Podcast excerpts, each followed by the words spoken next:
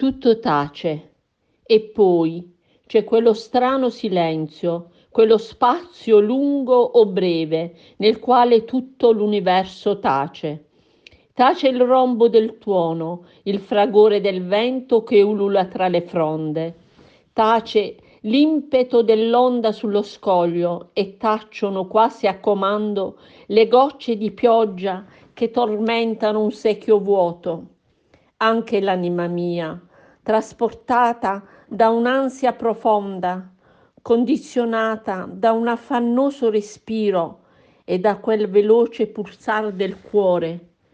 Così il pensiero che più non cerca, che più non spazia oltre lontani orizzonti, tace e poi s'annulla.